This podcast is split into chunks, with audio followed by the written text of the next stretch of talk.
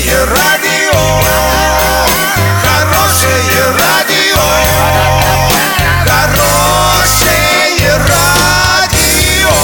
Радио Шансон.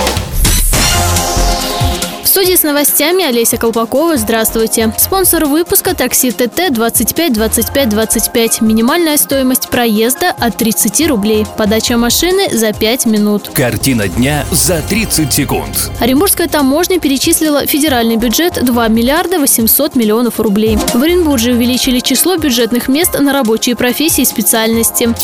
Подробнее обо всем. Подробнее обо всем.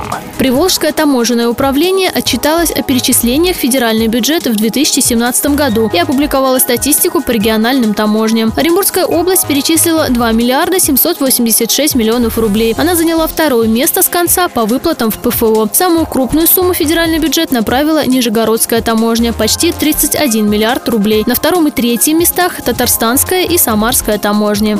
В следующем учебном году количество бюджетных мест для обучения по рабочим профессиям и специальностям возрастет на 200 и составит 7875. Контрольные цифры приема установлены приказом Министерства образования Оренбургской области для 31 профессиональной образовательной организации.